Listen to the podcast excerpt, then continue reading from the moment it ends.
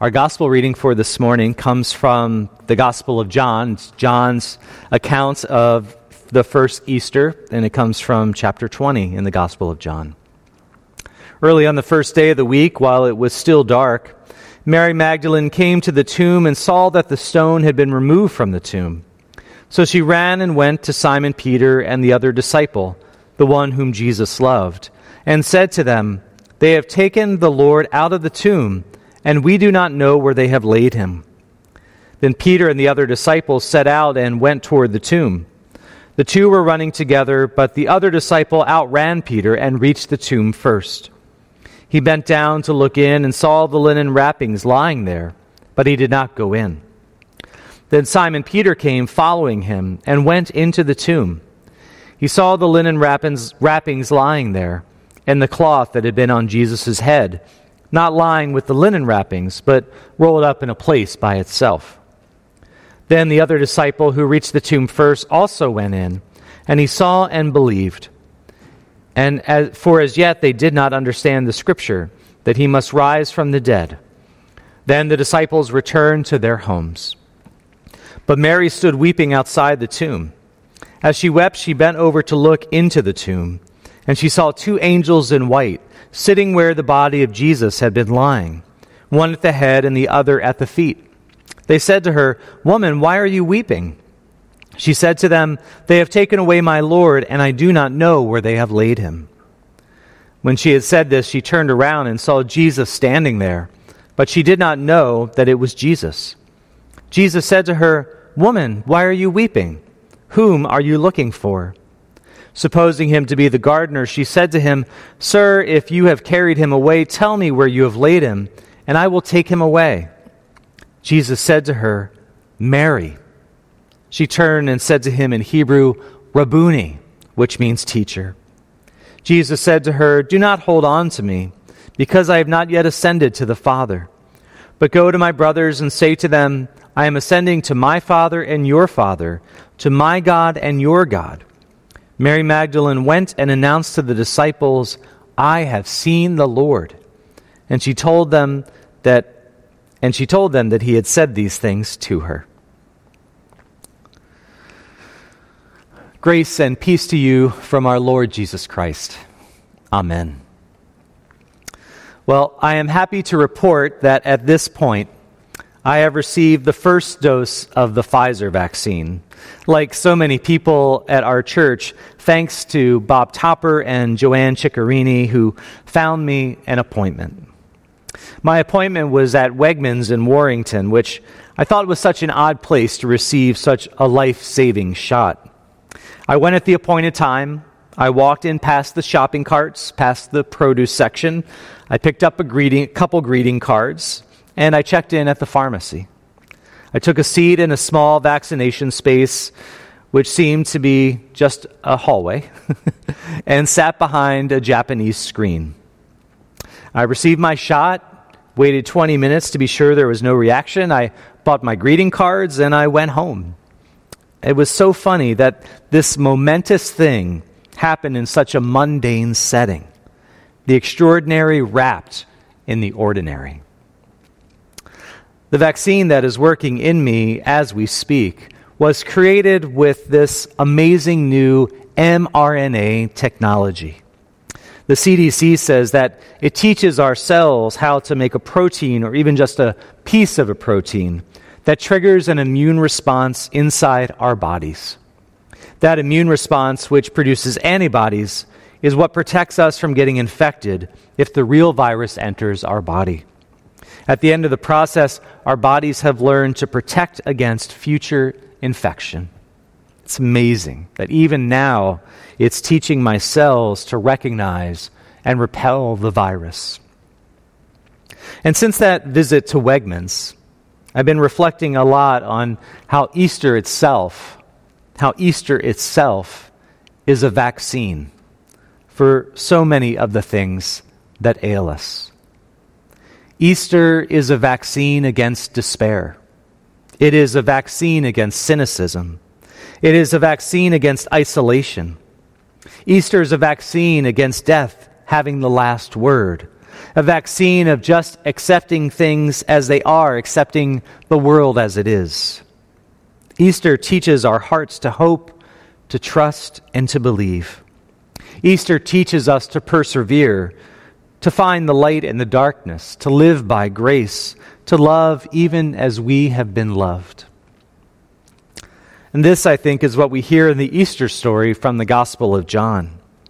Mary Magdalene goes out to the tomb while it is still dark, all by herself. Now, Mary Magdalene was one of Jesus' inner circle among the women who financially supported Jesus' ministry. And she, as much as any disciple, had followed and supported and journeyed with Jesus. And so she comes out to the tomb and sees that the stone is rolled away. She doesn't know what to do or think, and so she runs back to tell the disciples. And then Peter and John, the beloved disciple, have a foot race to the tomb to see for themselves. They confirm that it is empty, and they return to tell the other disciples. Up until this point in the story, the only miracle they saw, perhaps, was that the stone was moved. But that could have just as easily been the Romans or body snatchers. Easter to this point had still not happened. Mary's grief was only magnified by the fact that Jesus' body was missing. As they say, things were darkest before the dawn.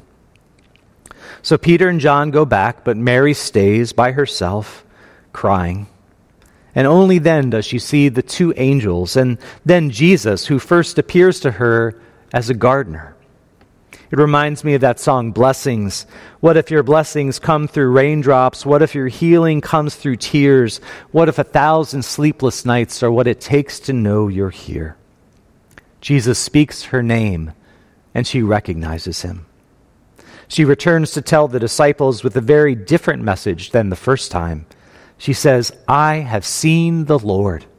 Jesus is risen. He is alive. And this message, this first Easter sermon, changed and inspired the world, a vaccine for the fear and despair of the first Christians, the antidote for all the greed, fear, prejudice, power, hard heartedness, and religiosity that put Jesus to death.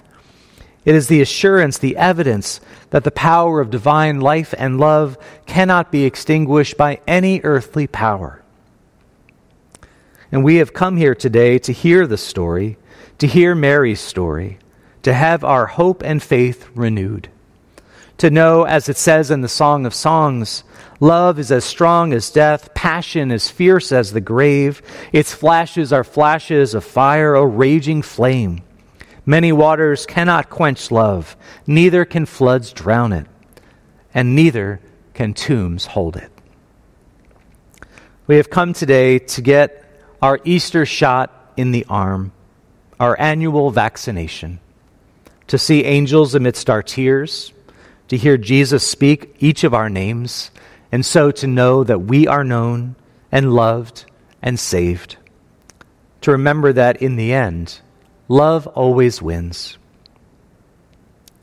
This Easter story is at the heart of our faith, and our faith uses an old, old technology that I might call not mRNA, but BDNA, BDNA, baptismal DNA, to teach us how to truly live.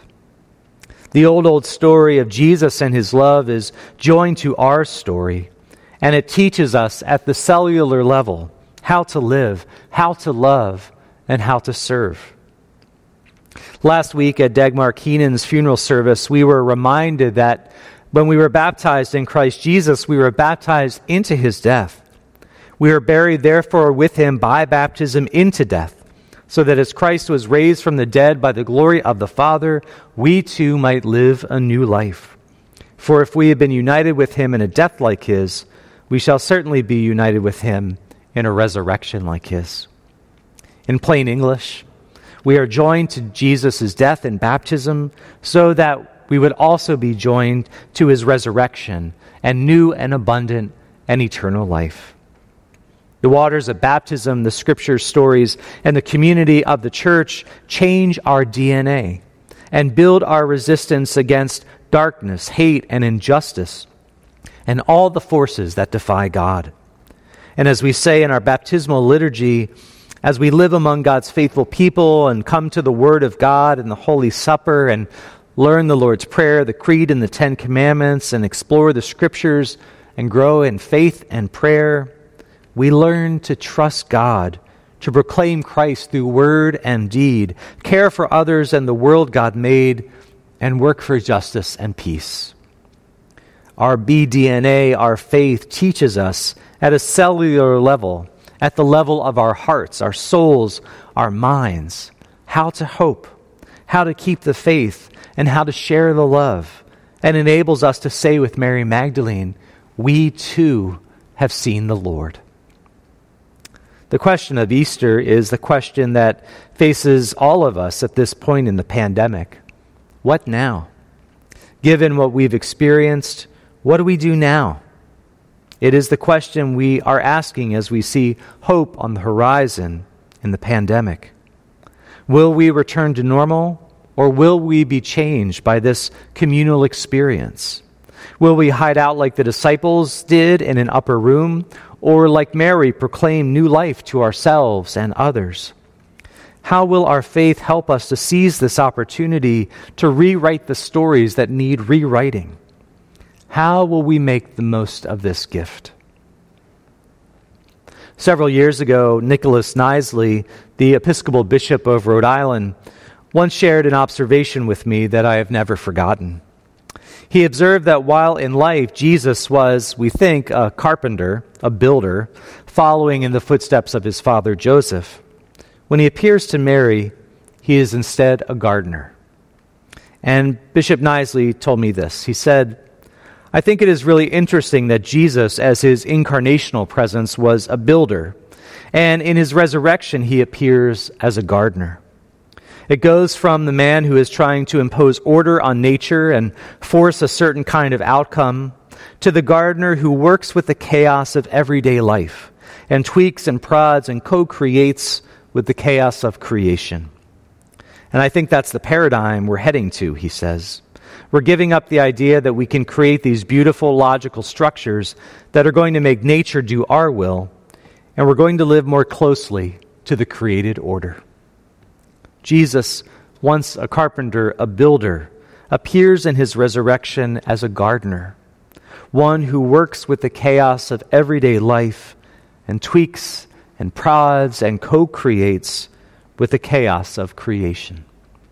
And Jesus continues to plant his seeds in us and coax out of us life and beauty in our lives.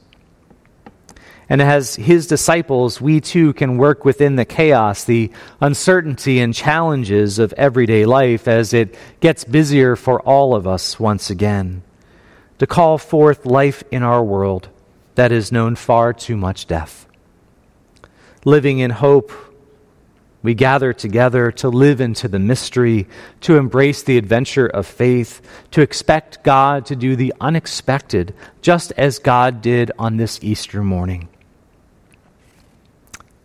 And finally, I want to share a blessing with you called Risen by Jan Richardson, which was written for Easter Day. She writes If you are looking for a blessing, do not linger here. Here is only emptiness, a hollow, a husk, where a blessing used to be. This blessing was not content in its confinement. It could not abide its isolation, the unrelenting silence the pressing stench of death. So if it is a blessing you seek, open your own mouth. Fill your lungs with the air this new morning brings, and then release it with a cry. Hear how the blessing breaks forth in your own voice, how your own lips form every word you never dreamed to say. See how the blessing circles back again, wanting you to repeat it, but louder, how it draws you, pulls you, sends you to proclaim its only word risen, risen, risen. Amen.